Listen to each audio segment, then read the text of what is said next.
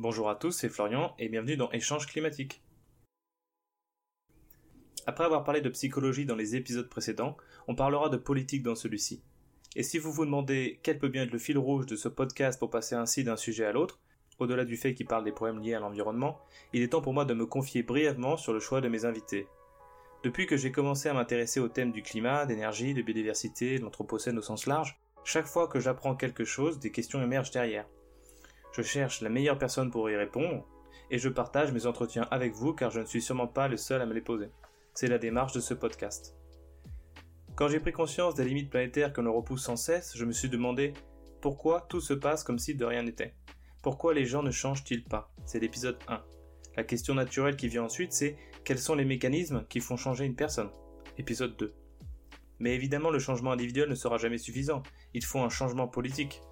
Et donc, à un an des élections, la question que je me suis posée est la suivante. Qui porte le meilleur programme environnemental? Et donc, nous voici aujourd'hui avec Florie Marie, porte-parole du Parti Pirate pour essayer d'en savoir plus. Bonne écoute. Bonjour Florie Marie. Bonjour. Un grand merci d'avoir accepté mon invitation pour venir nous parler du Parti Pirate et plus précisément de son euh, programme écologique. Mais avant ça, est-ce que tu peux te présenter s'il te plaît? Oui, je m'appelle Florie, j'ai 33 ans. Euh, je suis euh, porte-parole du Parti Pirate français, vice-présidente du Parti Pirate européen et militante globalement pour les libertés, pour la démocratie, pour le partage. Voilà. Comment ça a commencé ton envie de militantisme? Ça a commencé super jeune. Euh, quand j'étais plus, enfin vraiment toute petite, euh, j'avais euh, on avait organisé les, élections du conseil municipal des jeunes dans ma dans mon petit village euh, en Normandie et euh, enfin village dans ma ville en Normandie. Et, euh, et je me suis présentée avec j'avais dans mon programme je voulais mettre des pistes cyclables je voulais je voulais mettre le tri sélectif en place c'était plein de plein d'idées bien écolo. Et et bah j'ai été élue. Et puis en fait en cours d'année, en cours de mandat, parce que j'avais un mandat de deux ans, euh, donc j'avais 9 ans à cette époque-là. Hein.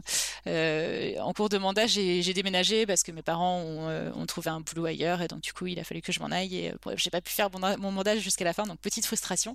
Mais mais après ça, je me suis présentée à plein d'autres élections, genre conseil municipal des, enfin conseil pas municipal, mais conseil conseil d'administration du collège, conseil de conseil de vie lycéenne, conseil d'IUT et, et je me mobilisais tout le temps sur toutes les euh, euh, pour toutes les causes quand j'étais euh, quand j'étais au collège, quand j'étais au lycée, et puis et puis à l'IUT avec l'histoire des euh, alors c'était la, la, la, LRU à l'époque, la loi de, la loi de régulation des, des universités, mhm. euh, et qui, euh, qui voulait euh, tendre à, à, privatiser les universités. Et puis, et puis après la fac, eh ben, je me suis engagée dans un parti politique, dans une organisation de jeunes militants, les jeunes écologistes. À l'époque, c'était les jeunes verts encore. Et puis après, j'ai été engagée dans un parti politique. Enfin, voilà. Donc ça a commencé très tôt. Ouais. Tu as pris goût à ça dès 9 ans. Mais est-ce que tu te souviens à, à 9 ans ce qui t'a ce qui t'a mis le pied à l'étrier, ce qui t'a dit je vais me présenter à cette élection euh, C'était euh, ah, c'était plein de choses. Euh, il y avait eu le l'Erika. qui avait c'était un, pétrolier qui avait déchargé, enfin qui s'était échoué sur les sur les plages. Alors je sais plus, c'est bretonne, mais j'étais super jeune à l'époque et puis après, euh, il s'est passé tellement de catastrophes que euh, donc il y a eu ça. Et puis euh, moi, je suis née dans les, enfin, je suis née en 1987, donc on, on, a parlé encore assez longtemps après ça de la catastrophe de Tchernobyl. et, et puis il y avait la victoire de François Mitterrand, le fait que il y avait une sorte de vent nouveau, un grand changement dans le pays, et, et j'étais vachement intéressée par ce, par cette, cet aspect-là de, de pas de représenter les gens, mais plus de parler en leur nom et d'être leur porte-parole. Et c'était vraiment quelque chose qui me, qui me, enfin comment, qui me motivait en fait, parce que je savais que j'avais, enfin, j'avais une sorte de facilité à parler avec les gens, donc euh, je me dis bon, euh, euh, et, et, je savais qu'il y avait des gens qui n'arrivaient pas à s'exprimer forcément par eux-mêmes, et donc du coup moi je me suis dit, enfin quand je me présentais pour pour être élu à des endroits, c'était surtout pour représenter les gens et pour discuter avec eux, mais mais mais surtout dans le sens, les élus ils doivent écouter la, la parole des gens et les représenter seulement. C'est, on est délégué, on est élu, on n'est pas là pour décider à leur place, on est là vraiment pour les représenter. Donc en fait très très jeune, j'étais déjà dans cette dynamique-là. Et, euh, et euh, bah, sais pas si je pense que c'est un peu ça qui m'a poussé dans cette direction, mais euh, c'est resté depuis et, je suis toujours engagée. Et vraiment, enfin, il y a une sorte de,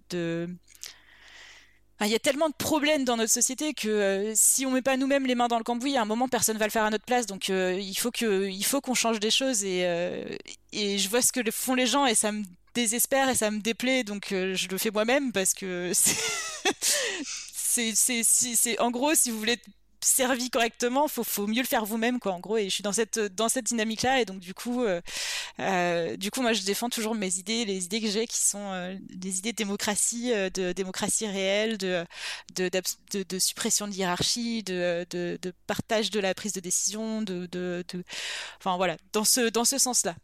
justement, on va y venir. on va parler du Parti Pirate.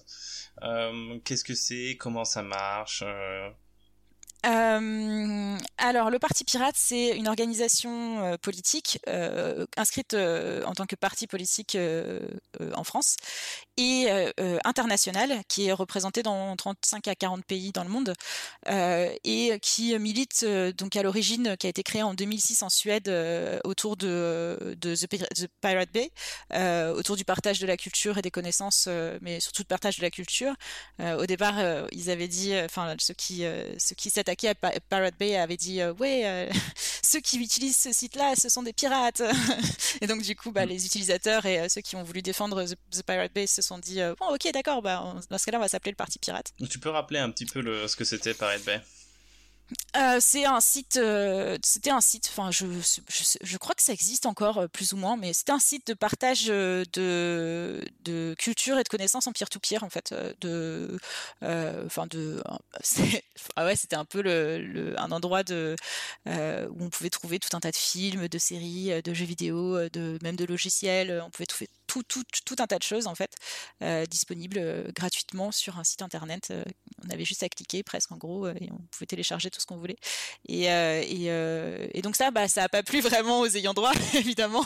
Donc, euh, donc on, s'est organisé contre ça. Enfin, nos, nos, nos prédécesseurs s'étaient organisés contre ça en Suède, et puis après, ça a un peu essayé un peu partout en France, enfin en Europe, pardon, puis dans le monde aussi. Et c'est arrivé en France en 2009 autour de la Adopi qui du coup interdit et pénalise les personnes qui téléchargent du contenu culturel sur sur internet mais bon, euh, ça, c'est, enfin, c'est une autorité qui, euh, qui coûte énormément d'argent à l'État et qui finalement ne rapporte pas des masses et euh, ne fait pas vraiment le boulot pour lequel elle a été créée, parce que bah, c'est pas facile d'aller, fliquer Internet sans, sans surveiller massivement la population. Et il y a quand même des règles qui existent pour notre vie privée, donc Adopi, clairement, ça, ça ne peut pas marcher. Pourtant, ça continue d'exister et, et c'est contre ça que s'était créé le Parti Pirate en 2009. Donc c'est toujours resté parmi les choses contre lesquelles on milite hein, aujourd'hui. et on milite pour le partage de connaissances, mais contre euh, les, systèmes euh, français de, flicage d'Internet euh, et contre les systèmes européens dans la même, dans la même dans la même veine bien sûr. Et du coup et du coup aujourd'hui on, s'est élargi un peu on n'est pas seulement sur le partage de la culture on, a commencé à travailler sur d'autres sujets parce qu'on est un parti politique donc on n'est pas seulement focalisé sur un sujet. Et, aujourd'hui on parle de beaucoup beaucoup de sujets différents. Mmh. par exemple moi j'ai noté revue de base logiciel libre position sur les brevets Ouais, euh, bah oui. Alors sur les brevets, c'est euh, sur les brevets. D'ailleurs, il faut qu'on retravaille un peu ces positions parce que c'est vrai que ça fait longtemps qu'on n'en a pas parlé. Euh, on est plutôt défavorable à la, brevetabilité du vivant. Donc, par exemple, on va dire, on va être plutôt favorable aux OGM euh, sans, sans, trop de difficultés, mais euh, le fait de, poser des brevets sur les OGM va nous poser un vrai problème parce qu'on estime que euh, le vivant ne peut être mis sous brevet et ne peut appartenir à quelqu'un. donc du coup, on va aller dans, ce, dans cette direction. sur le sur le revenu de base, oui, on a une position maintenant. On est on a on a un, un, de nos adhérents qui a, enfin des membres du Parti Pirate qui a travaillé sur sur François Tabuteau du coup, qui a travaillé sur une proposition pour le revenu de base au sein du Parti Pirate. Sa proposition elle est assez, assez importante, enfin assez, euh, assez complète. Euh, mhm. après, il, amène de temps en temps des, des ajouts. Euh, donc ça aussi, c'est la, c'est la force du Parti Pirate, c'est-à-dire qu'on a un programme qui évolue euh, en fonction des ajouts des membres du Parti Pirate. Donc si vous voulez euh, contribuer à l'élaboration du programme, il faut que ça reste dans le, dans le cadre de nos statuts et de nos règles, de notre code, euh, le code des pirates. Mais bah, les, les, membres, les non-membres aussi peuvent venir intervenir sur notre forum et proposer des, des points de programme, des améliorations, des ajouts, des suppressions, des choses qui seraient pas cohérentes. on sait qu'on a des points de programme qui ont été pris récemment qui sont pas en accord avec certains points de programme qui ont été pris il y a longtemps. Donc faut ajuster et, et pour ajuster, bah, ça nécessite du temps et c'est vrai qu'on est tous bénévoles, donc c'est pas forcément facile. Donc ça aussi, c'est à la fois une force et une faiblesse en même temps, mais la force, c'est qu'on est tous en capacité de participer. La faiblesse, c'est que c'est pas facile de suivre quand tout le monde peut participer pour mettre à jour tous les, tous les outils et tout ce qu'on a à notre disposition. Donc là, on est en train de travailler justement pour essayer d'améliorer la, visibilité sur notre programme et, et aussi la cohérence de notre programme en vue des élections de l'année prochaine, euh, les, élections législatives et l'élection présidentielle, auxquelles on espère participer. Ah bah ça, je savais pas, parce que justement, j'ai vu votre live de lancement de, financement des élections législatives, et vous laissez un certain suspense sur la question des élections euh, présidentielles. Ah, on, on y pense Enfin, on y pense. On va travailler sur une stratégie. Euh, on essaye de produire quelque chose. Là, on a déjà commencé. Euh, donc là, il y a, il y a peu, un, des membres du Parti Pirate, qui a commencé à, poser quelques éléments pour la stratégie de campagne euh, pour les, les, échéances de 2022. Et les législatives, c'est sûr, on y sera. Ça, on va y participer sans problème. Enfin, c'est, on cherche nos candidats d'ailleurs. Si des gens sont volontaires, il y a une plateforme pour. alors, c'était une plateforme pour les candidats pour les pour les régionales, mais du coup pour les candidatures pour les régionales. Mais du coup, comme comme les régionales on va pas pouvoir participer parce qu'on n'avait pas assez de personnes pour présenter des listes euh, entièrement pirates. Euh, du coup, on va soutenir personne pour les régionales. Euh, on a quelques candidats pour les départementales quand même dans certains cantons en France. Euh, on va publier dans pas longtemps une, liste de toutes ces personnes candidates. Il faut, qu'on la fasse parce que je crois qu'il y a quand même quelques-uns quand même. Je les ai pas en tête donc je suis désolée. Euh, mais ça donc on va pas vraiment participer cette année. Et puis de toute façon notre participation c'était vraiment du témoignage pour dire que on est là et que l'année prochaine on sera là. Et, euh, donc du coup la page pour les candidatures pour les régionales est toujours ouverte et on va la changer dans pas longtemps. On va rappeler tous les gens qui se sont présentés pour leur demander s'ils sont d'accord pour être candidats pour les législatives mais a priori de base c'était euh, l'objectif. Donc, euh, euh, donc là, oui, on va relancer un peu l'appel à candidature pour trouver nos candidats pour les élections législatives et, avec l'objectif, effectivement, ouais, peut-être de présenter quelqu'un, ce serait bien, de présenter quelqu'un à la présidentielle. Mais là, par contre, il va falloir qu'on décide de comment est-ce qu'on va faire, de comment est-ce qu'on va décider de qui sera candidat, comment est-ce qu'on va organiser cette campagne, organiser la, la, décision autour de la candidature aussi, même si c'est pas quelque chose qui, enfin, nous, on, on, réfléchit pas vraiment en termes de personnes, on réfléchit plus en termes d'idées et de programmes. Donc, euh, on va pas se focaliser, on va pas focaliser notre énergie sur le choix de la personne. On va d'abord focaliser notre énergie sur le choix du programme. Et après, s'il y a des volontaires pour le porter euh, à l'élection présidentielle, sachant euh, nos maigres chances, c'est, ce sera, ce sera, ce sera cette personne-là, mm. une personne, et puis ou plusieurs personnes. mais une personne, il faut un nom. En fait, c'est ça le problème, c'est que c'est un problème pour nous d'ailleurs, c'est qu'il faut un nom. Mm. Et, et, donc, on doit réfléchir comment est-ce qu'on va décider de ce nom, mais on doit réfléchir surtout à ce que cette candidature va porter. Et donc, on va travailler sur ça cet été, en fait, sur la stratégie de, campagne du Parti Pirate. On va y travailler beaucoup cet été-là. Hmm. Donc, euh, c'est le moment. votez pas pour nous, votez pour nos idées. C'était un slogan du Parti Pirate. Ouais. Même c'était euh, c'était vos idées nos, nos, idées nous pardon nos idées vous plaisent piratez-les piratez-les je vais y arriver nos idées vous plaisent piratez-les Euh, je vais revenir un tout petit peu en arrière. Tu parlais de, de l'essaimage euh, de la Suède vers l'Europe. Euh, comment tu expliques le succès dans certains pays du Parti pirate, comme en Allemagne, en République tchèque alors, en, en Allemagne, je, pense que c'est en fait, même dans tous les pays, globalement, c'est lié à un ras-le-bol global de la politique et euh, de euh, la corruption, de euh, l'absence de, transparence, de l'absence de démocratie, de, du patriarcat, de, de, la misogynie globalement aussi, parce que bah, c'est aussi ça que ça représente aussi le Parti Pirate dans certains pays. Je, je discutais avec une, responsable du Parti Pirate Islande qui me disait que dans leur organisation, ils ont, ils ont, ils ont que des femmes en fait. Ils n'ont pas d'hommes parce que ou des hommes qui se, se sentent pas euh, euh, suffisamment à l'aise pour parler euh, de, de, féminisme et de toutes les idées qui sont défendues par les pirates en Islande. Et, et donc du coup, ils ont, ils ont que des femmes, enfin elles ont que des femmes du coup.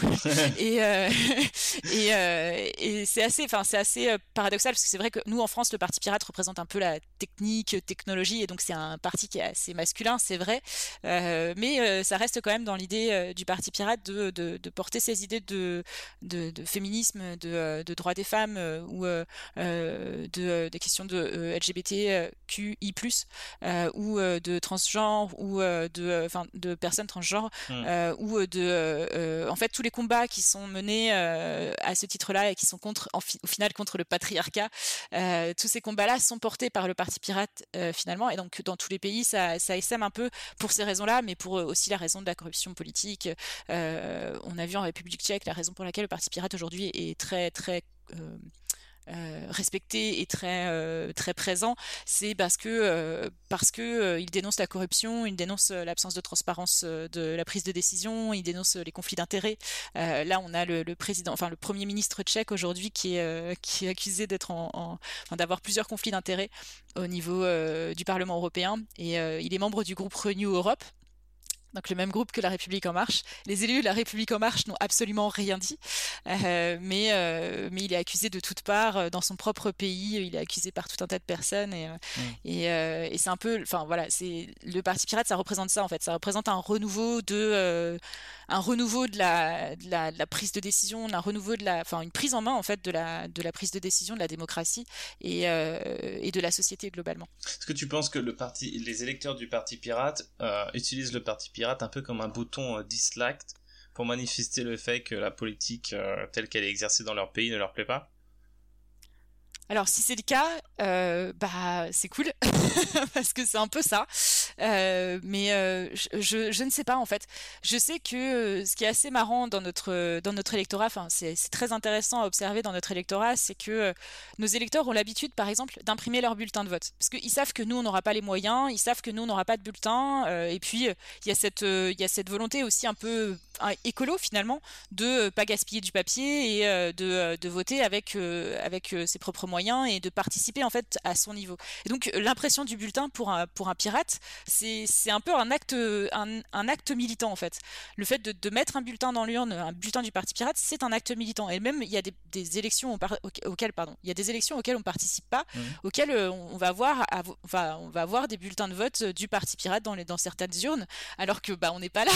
mais mais euh, mais dans les bulletins nuls, c'est pas rare qu'on retrouve des bulletins du parti pirate euh, et, et, de plus en plus en fait, enfin de plus en plus, on va avoir cette, euh, volonté de, de en fait, de, de, se servir du système et d'utiliser les règles et de les contourner le plus possible. En 2019, aux les élections européennes, on avait fait, euh, comme on n'avait pas les moyens de payer, euh, les bulletins de vote pour les élections européennes, ça représente 800 000 euros de dépenses. Mm. Rien que, enfin, non, c'est 200 000 euros rien que pour les bulletins de vote, je crois, 300 000 euros rien que pour les bulletins de vote. C'est le prix d'une maison. Euh, nous, clairement, on n'a pas ces moyens-là, mais euh, il y a plusieurs partis politiques qui les ont. Hein, donc euh, voilà, nous, on n'a pas ces moyens-là, et donc on avait proposé à nos électeurs d'imprimer eux-mêmes leurs bulletins pour pour les d'imprimer eux-mêmes les bulletins de leur propre bureau de vote pour que tout le monde puisse voter pour le parti pirate dans leur bureau de vote.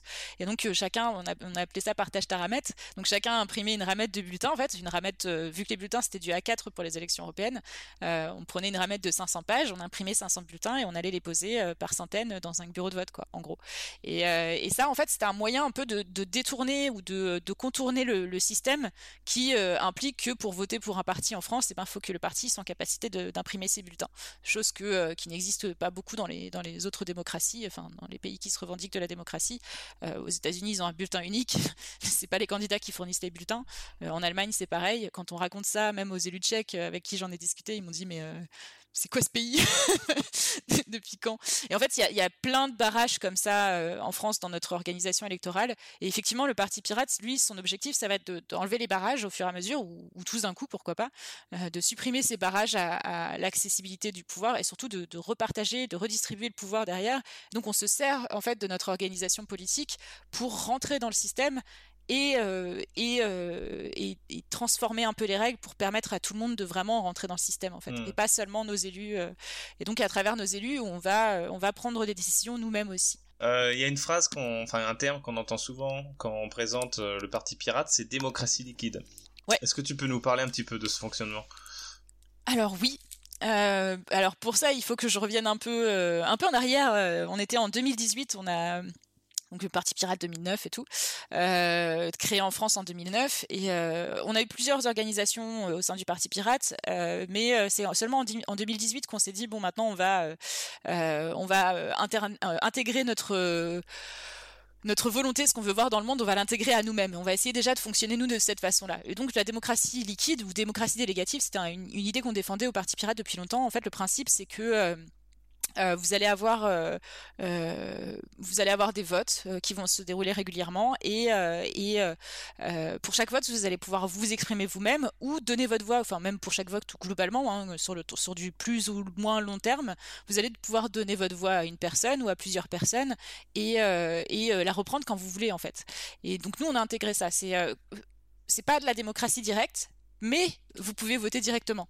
C'est-à-dire que c'est une partie de démocratie directe, si vous le souhaitez, et sinon, eh ben, vous euh, pouvez donner votre voix à quelqu'un ou la reprendre à n'importe quel moment. Donc c'est pour sortir un peu de cette représentativité qu'on a aujourd'hui, où vous votez pour quelqu'un qui a mandat pendant 5 ans pour prendre des décisions à votre place, et vous rentrez dans une démocratie un peu plus directe, avec toujours cette possibilité d'avoir quelqu'un qui va vous représenter, mais quelqu'un qui qui pourrait être très bien, bon, d'accord, ça peut être Emmanuel Macron, hein, si vous le souhaitez, mais ça peut être aussi votre mère, votre sœur, votre, votre, votre nièce, euh, ça peut être n'importe quelle personne dans votre entourage, euh, ou euh, un autre référent politique, un autre responsable, un scientifique connu sur un sujet, et puis vous pouvez décider de donner votre voix sur un sujet spécifique genre un, économiste euh, bien calé sur, un, sur une question économique ou euh, quelqu'un qui va défendre le revenu de base, euh, vous allez lui donner votre voix pour, pour faire un vote au niveau de l'économie parce que il va être peut-être plus en, capacité de décider de la ligne à suivre pour arriver vers le revenu de base.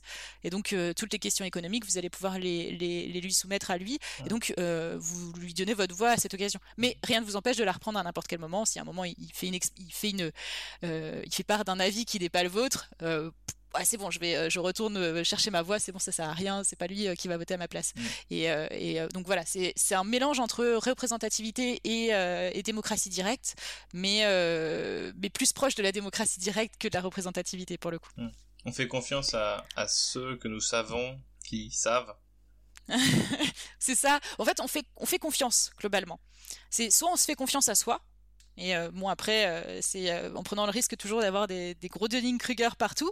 Soit on fait confiance en, en quelqu'un d'autre qui lui aussi pourrait très bien être en situation de Dunning-Kruger, mais on le sait pas. Mais mais du coup, c'est le fait de se faire confiance aussi, et le fait d'arrêter aussi d'être infantilisé par la représentativité, parce que la représentativité aujourd'hui, c'est partir du principe qu'on n'est pas suffisamment intelligent pour prendre des décisions, mais on est suffisamment intelligent pour voter pour quelqu'un qui va prendre des décisions à notre place c'est, ça n'a pas de sens. Est-ce que c'est une technique qui a été éprouvée euh, Est-ce que euh, vous remarquez, vous, au Parti Pirate, que les gens, du coup, sont de plus en plus euh, impliqués? Ou au contraire, c'est une technique pour dire, bon, bah voilà, j'ai pas besoin de réfléchir à ça parce que je vais donner ma vote à un tel?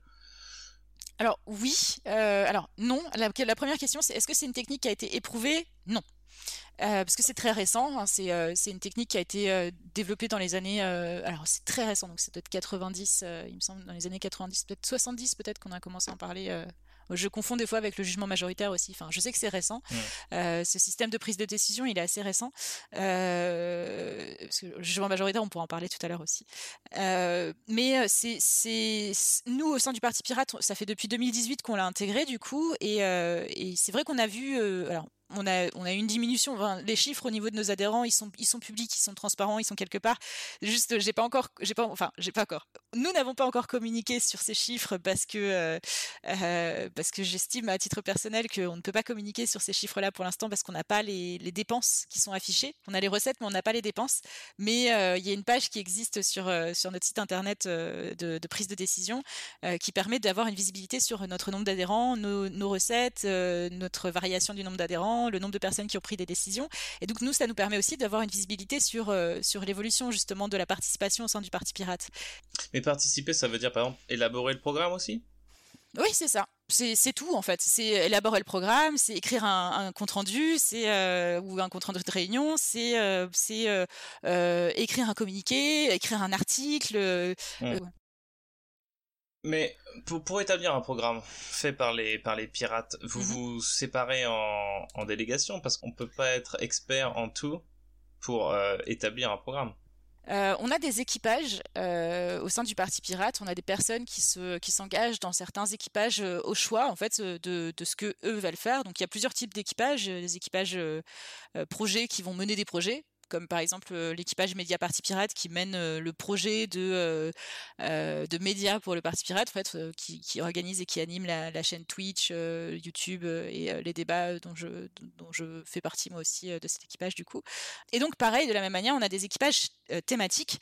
Donc ces équipages thématiques, ça va être, on a un équipage santé, on a un équipage, là on a un équipage enseignement recherche supérieure, enseignement pardon, enseignement supérieur recherche ESR. on a un équipage qui va se créer là sur l'emploi, je crois aussi. Euh, et donc euh, chacun de ces équipages vont être sollicités sur des sur des sujets bien spécifiques. On va aller dedans pour aller débattre de certains sujets. Eux, ils vont être force de proposition sur des points de programme aussi. Ils vont les proposer à l'assemblée permanente. C'est la totalité des pirates qui vont voter, mais euh, c'est c'est peut-être pas forcément la totalité des pirates qui vont voter le point. C'est-à-dire qu'ils vont voter à travers les personnes membres de ces équipages en qui ils peuvent avoir confiance parce qu'ils savent que ce sont des experts et qu'ils sont inscrits dans l'équipage en tant qu'experts. Mmh. Maintenant, euh, bon, euh, tu voulais aussi qu'on discute un peu de la question du nucléaire. Euh, tu m'en avais parlé. Par exemple, sur ce sujet-là, on a, on a pris, en fait, on a, on a réussi à produire une proposition de programme qui était euh, cohérente avec euh, avec nos idées, avec nos valeurs, avec ce qu'on défendait, qui était euh, le fruit d'un long débat entre les différents membres, avec des discussions avec des personnalités extérieures, des spécialistes du sujet, qui après aussi la lecture de beaucoup de programmes politiques aussi sur la question, parce que bah, ça nous inspire aussi hein, les programmes politiques. Des fois on y trouve des choses intéressantes, des fois on y trouve des choses à ne surtout pas faire, mais mais ça nous inspire quand même, on, en discute. Et puis on a discuté aussi avec beaucoup de spécialistes de la question. Par exemple, Par exemple quel programme de quel parti politique euh, vous a le plus inspiré? Sur la question du, nucléaire, là par contre, oui, effectivement, on a regardé les positions politiques pour, pour bien comprendre aussi pourquoi est-ce qu'il y avait une cristallisation du débat sur le sujet et euh, pour voir aussi dans quelle direction est-ce que tous ces gens allaient. Et, euh, et ouais, on, bien sûr, moi j'ai regardé le programme d'Europe Écologie Les Verts parce que la première chose qui s'est passée quand quand j'ai commencé à discuter avec mes, amis de, des Verts euh, euh, du nucléaire, c'est on m'a dit euh, bah vous avez qu'à prendre notre position et puis vous la copier-coller et puis c'est si facile. et, je dis bah non non bah non c'est pas comme ça qu'on va réfléchir. Donc on a pris la, position des Verts effectivement, on l'a lu, on l'a étudié et puis on a dit non ça ça nous intéresse pas, c'est pas ça qu'on c'est pas ça qu'on veut, c'est pas ce que nos spécialistes avec lesquels on discute nous disent de faire, c'est pas dans cette direction qu'on doit aller parce que l'urgence elle est pas dans la l'urgence elle plus aujourd'hui dans la fermeture des centrales nucléaires, l'urgence c'est dans la diminution des émissions de CO2. Donc euh, ce qui était vrai il y a 40 ans, euh, la fermeture des centrales nucléaires il y a 40 ans, bon bah on aurait peut-être pu aller dans cette direction-là encore à ce moment-là parce que euh, on aurait peut-être pu réfléchir différemment à notre euh, à notre consommation électrique ou à notre consommation énergétique. ce qui était vrai il y a 40 ans quand les Verts ont pris cette décision-là, bah aujourd'hui c'est plus c'est plus tout à fait vrai en fait. Aujourd'hui il y a, il y a il y a 40 ans qui se sont écoulés exactement et il y a, y a plus de temps. En fait ce que ce qui était vrai il y a 40 ans, il fallait prendre des décisions il y a 40 ans, 50 ans, il fallait prendre certaines décisions politiques importantes et beaucoup de personnes s'étaient élevées, beaucoup de voix s'étaient élevées pour pour dire euh, attention, il y a un réchauffement climatique, euh, il y a des, des il y a un danger. Euh, mais ça, c'était dans les années 70, 80. Enfin, il s'est passé même même un peu avant, dans les années 60, 70. Mmh. René Dumont qui avait fait campagne en disant le réchauffement climatique, etc. À l'époque, il était personne l'a écouté, tout le monde le prenait pour un hurluberlu. aujourd'hui, aujourd'hui, on est conscient de ce que on était déjà une partie de la population avait déjà conscience il y a, il y a 40 ans et, et aujourd'hui on est bah c'est trop tard. Maintenant, on doit faire des choix qui sont euh, des choix qui doivent être pris en conséquence de ce qui a été fait comme choix il y a 40 ans, euh, de choix politiques euh, qui ont été faits il y a 40 ans. On doit aujourd'hui réorienter nos choix politiques réorienter nos priorités pour faire avec ce qu'on a le mieux qu'on peut. Et faire avec ce qu'on a le mieux qu'on peut, bah, ça implique aujourd'hui de pas poursuivre dans l'escalade nucléaire, mais de pas sortir tout de suite mmh. du nucléaire, d'essayer de trouver d'autres solutions mais euh, tout, en, tout en conservant euh, en tête que euh, notre objectif, c'est de diminuer les, émissions de carbone les émissions de dioxyde de carbone et pas de diminuer forcément les, les, les, déchets nucléaires les déchets nucléaires, de toute façon, on va en avoir. Là, il y a plein de centrales qui en produisent, on en a. Donc, euh, il va falloir qu'on trouve un moyen de s'en occuper. Mais euh, mais on peut pas. Euh, enfin, il faut qu'on les, il faut qu'on s'en qu'on occupe. On peut pas dire ah bah non, ça n'existe pas. On va faire. Enfin, on peut pas dire que ça n'existe pas. On peut pas dire qu'il n'y a pas de, de, problème avec le nucléaire. Il y a un problème, mais on doit savoir comment le gérer et le gérer intelligemment et et, et tout essayant de ne pas faire n'importe quoi et pas sortir du nucléaire parce qu'aujourd'hui sortir du nucléaire, ça implique utiliser des, énergies, des énergies fossiles et euh, utiliser des énergies fossiles, ça, implique euh, augmenter notre, euh, nos émissions de CO2. Mmh. Et ça, non, ça, c'est pas possible. vous mettez quand même les scientifiques au cœur de votre programme énergétique, écologique? En fait, euh, globalement, c'est pas les scientifiques, c'est l'esprit critique. On va, on va juste dire que la parole scientifique, elle est importante au sens que euh, c'est une parole qui, euh, pas, on, va pas, on va pas la respecter dogmatiquement, si tu veux.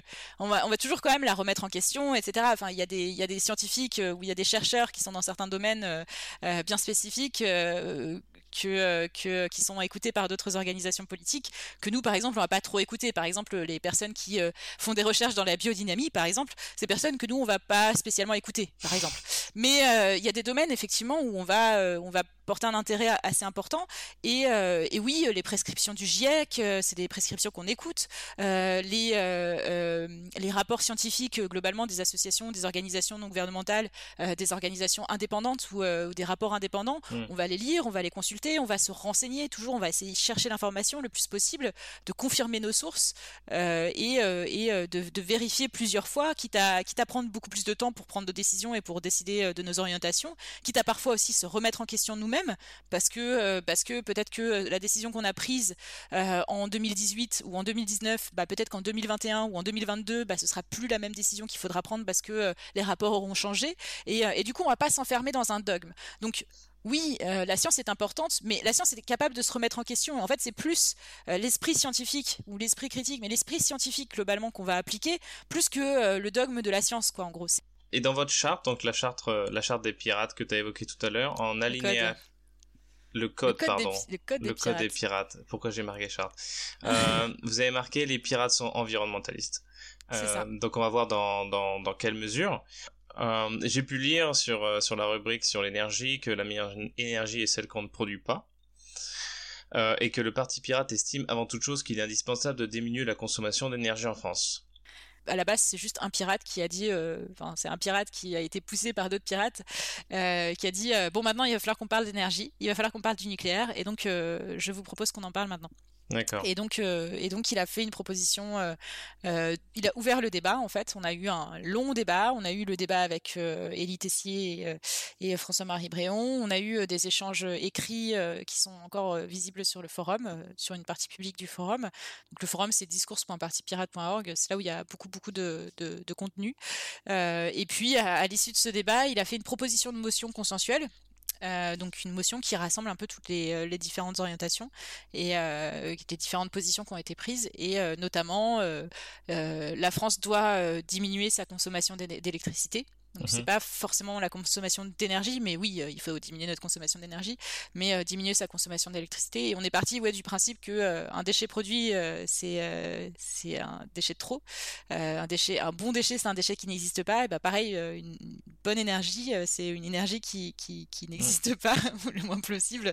donc on va, on va, enfin, en fait, on va partir du principe qu'il faut diminuer notre consommation d'énergie le plus possible.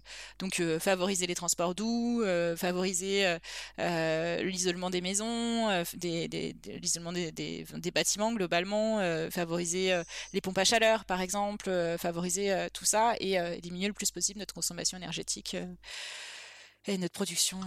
Justement, sur, les moyens de, transport doux, il y a aussi une phrase que je trouve intéressante dans, dans le programme, c'est le Parti Pirate propose de changer les paradigmes sociétaux de réussite sociale à travers les achats non nécessaires de véhicules excessivement énergivores. Comment on change euh, ces paradigmes de sociétaux de réussite? Est-ce qu'on interdit la publicité des SUV par exemple?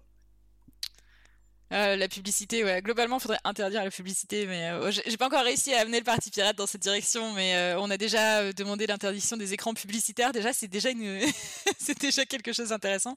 Mais globalement, ouais, la publicité, c'est quelque chose qu'on n'aime pas trop.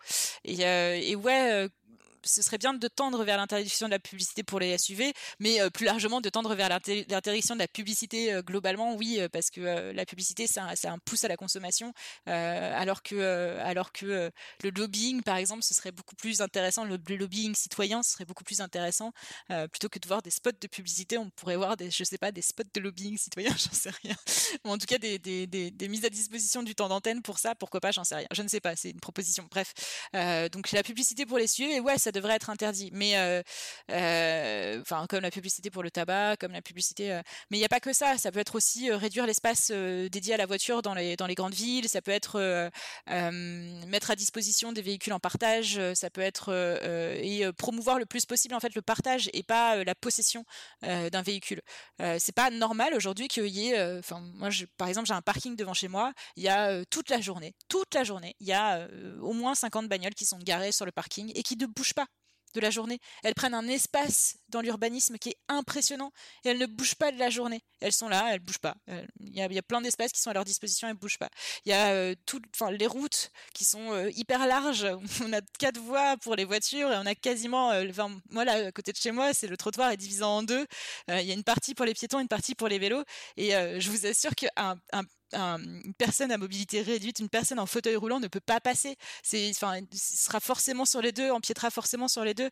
Donc ça, ça ne donne pas envie d'avoir un vélo parce que bah, c'est super dangereux. Ça donne pas envie d'aller marcher bah, parce que c'est super dangereux aussi. Moi, je suis une piétonne, hein, j'ai pas de voiture, euh, j'ai, euh, j'avais un vélo, mais je me suis fait piquer, donc j'ai plus de vélo. Euh, mais enfin, j'utilise j'utilise des, des, transports en commun quand, quand je peux ou quand c'est vraiment nécessaire. Mais sinon, je fais la plupart des trajets, je les fais à pied. Et, et clairement je me sens en danger dans la route, euh, enfin sur la route, dans la rue, je me sens en danger parce que bon déjà la, rue est très très mal foutue euh, et, euh, et, les femmes sont très très mal venues dans la rue hein, globalement malheureusement. Mais, euh, mais pas que ça, c'est aussi les piétons, euh, on n'a pas de place, les cyclistes, ils n'ont pas de place, les, voitures prennent tout l'espace finalement. Et, ça, c'est euh, donner envie aux gens d'avoir une voiture parce que bah, ils ont toutes les, toutes les, tout est mis à leur disposition depuis les années 50, hein, depuis les, les, les, grandes surfaces. Si je veux aller au, centre commercial le plus proche d'ici, si j'ai pas de voiture, bah, j'y vais pas parce que bah, j'ai pas, c'est super loin, c'est les transports en commun m'amènent au bout du parking qui fait je ne sais pas combien de, de centaines de mètres. Euh, il va falloir que je trimballe toutes mes courses euh, sur mon dos pour aller euh, et et c'est et et en plus les centres commerciaux sont faits pour justement pour y aller en voiture. Donc globalement notre société elle est faite, elle est organisée autour de la voiture. Donc ouais, il y a y a plein de choses à faire et pas seulement interdire les publicités pour les suivre. Mais ça pourrait déjà être un changement dans les paradigmes déjà ouais. Je crois que vous allez même plus loin. Il y a, il y a même une phrase qui dit que les grands centres urbains voient leur accès interdit aux véhicules personnels en échange d'un circuit de transport en commun renforcé et gratuit. Ouais. Euh, alors, du coup, la gratuité des transports en commun, on est revenu dessus. Hein, après, ça, c'est une proposition, je crois, qui date de 2016, il me semble, ou, euh, peut-être avant, peut-être 2015. Mais c'est une, vieille proposition. Je, sais qu'à l'époque, on avait beaucoup d'écologistes et on avait une grosse influence écologiste dans notre organisation à cette époque-là. Moi, je, n'étais pas encore membre du Parti Pirate à, cette époque-là. Et, donc, du coup, sur la gratuité des transports en commun, je sais que c'est une position qui est défendue aujourd'hui plus, d'ailleurs aujourd'hui plus par le Parti socialiste que par le Parti par Europe Écologie des Verts, paradoxalement. mais on avait pris une position pour les municipales pour la gratuité des transports en commun, puis on est revenu dessus. On a supprimé la proposition parce qu'on estime qu'il y a besoin de plus de débats et qu'on peut pas dire il faut la gratuité des transports en commun partout. Par contre, effectivement, dans les centres urbains, euh, la, diminution de l'espace alloué aux voitures, ça c'est nécessaire. Et, euh, réduire l'accès aux voitures à Paris, par exemple, euh, le Paris sans voiture, ça c'est une très très bonne mesure. C'est vraiment bien. Après, c'est important de réfléchir pas seulement dans l'endroit où il va plus y avoir de voitures, mais aussi tout autour, parce que le problème de cette de ce Paris sans voiture, c'est que du coup la circulation automobile, elle se reporte dans la banlieue, dans la petite couronne. Euh, euh, et, aujourd'hui, vous allez. Enfin, moi, j'ai vécu un moment à Pantin. Pantin, c'est une des villes les plus polluées de France, en fait, parce que il y a toute une circulation automobile qui passe à cet endroit-là. Il y a, une grosse route qui passe. Enfin, c'est hyper pollué au niveau de, des gaz d'échappement.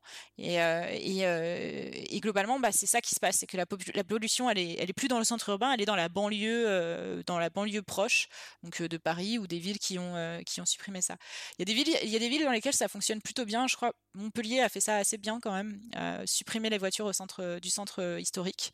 Ils ont mis des trams euh, qui vont de part et d'autre de la ville et euh, le réseau est assez bien foutu, il me semble. Après bon, je suis pas spécialiste non plus de l'urbanisme, hein, mais mais c'est plutôt intéressant ce qu'ils ont fait là-bas. Puis il y a des villes où il y a des villes où c'est catastrophique, mais comme partout quoi. Les ENR, du coup on a parlé du nucléaire, on est obligé de parler des ENR. Quelle est votre position dessus?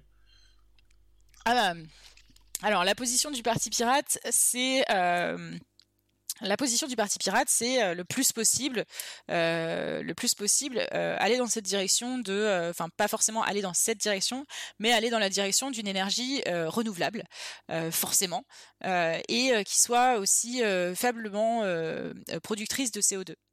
Donc ça implique, euh, donc ça après moi encore une fois je le dis, hein, ma grosse spécialité personnelle c'est euh, plus euh, les questions de démocratie, de démocratie et d'organisation sociétale.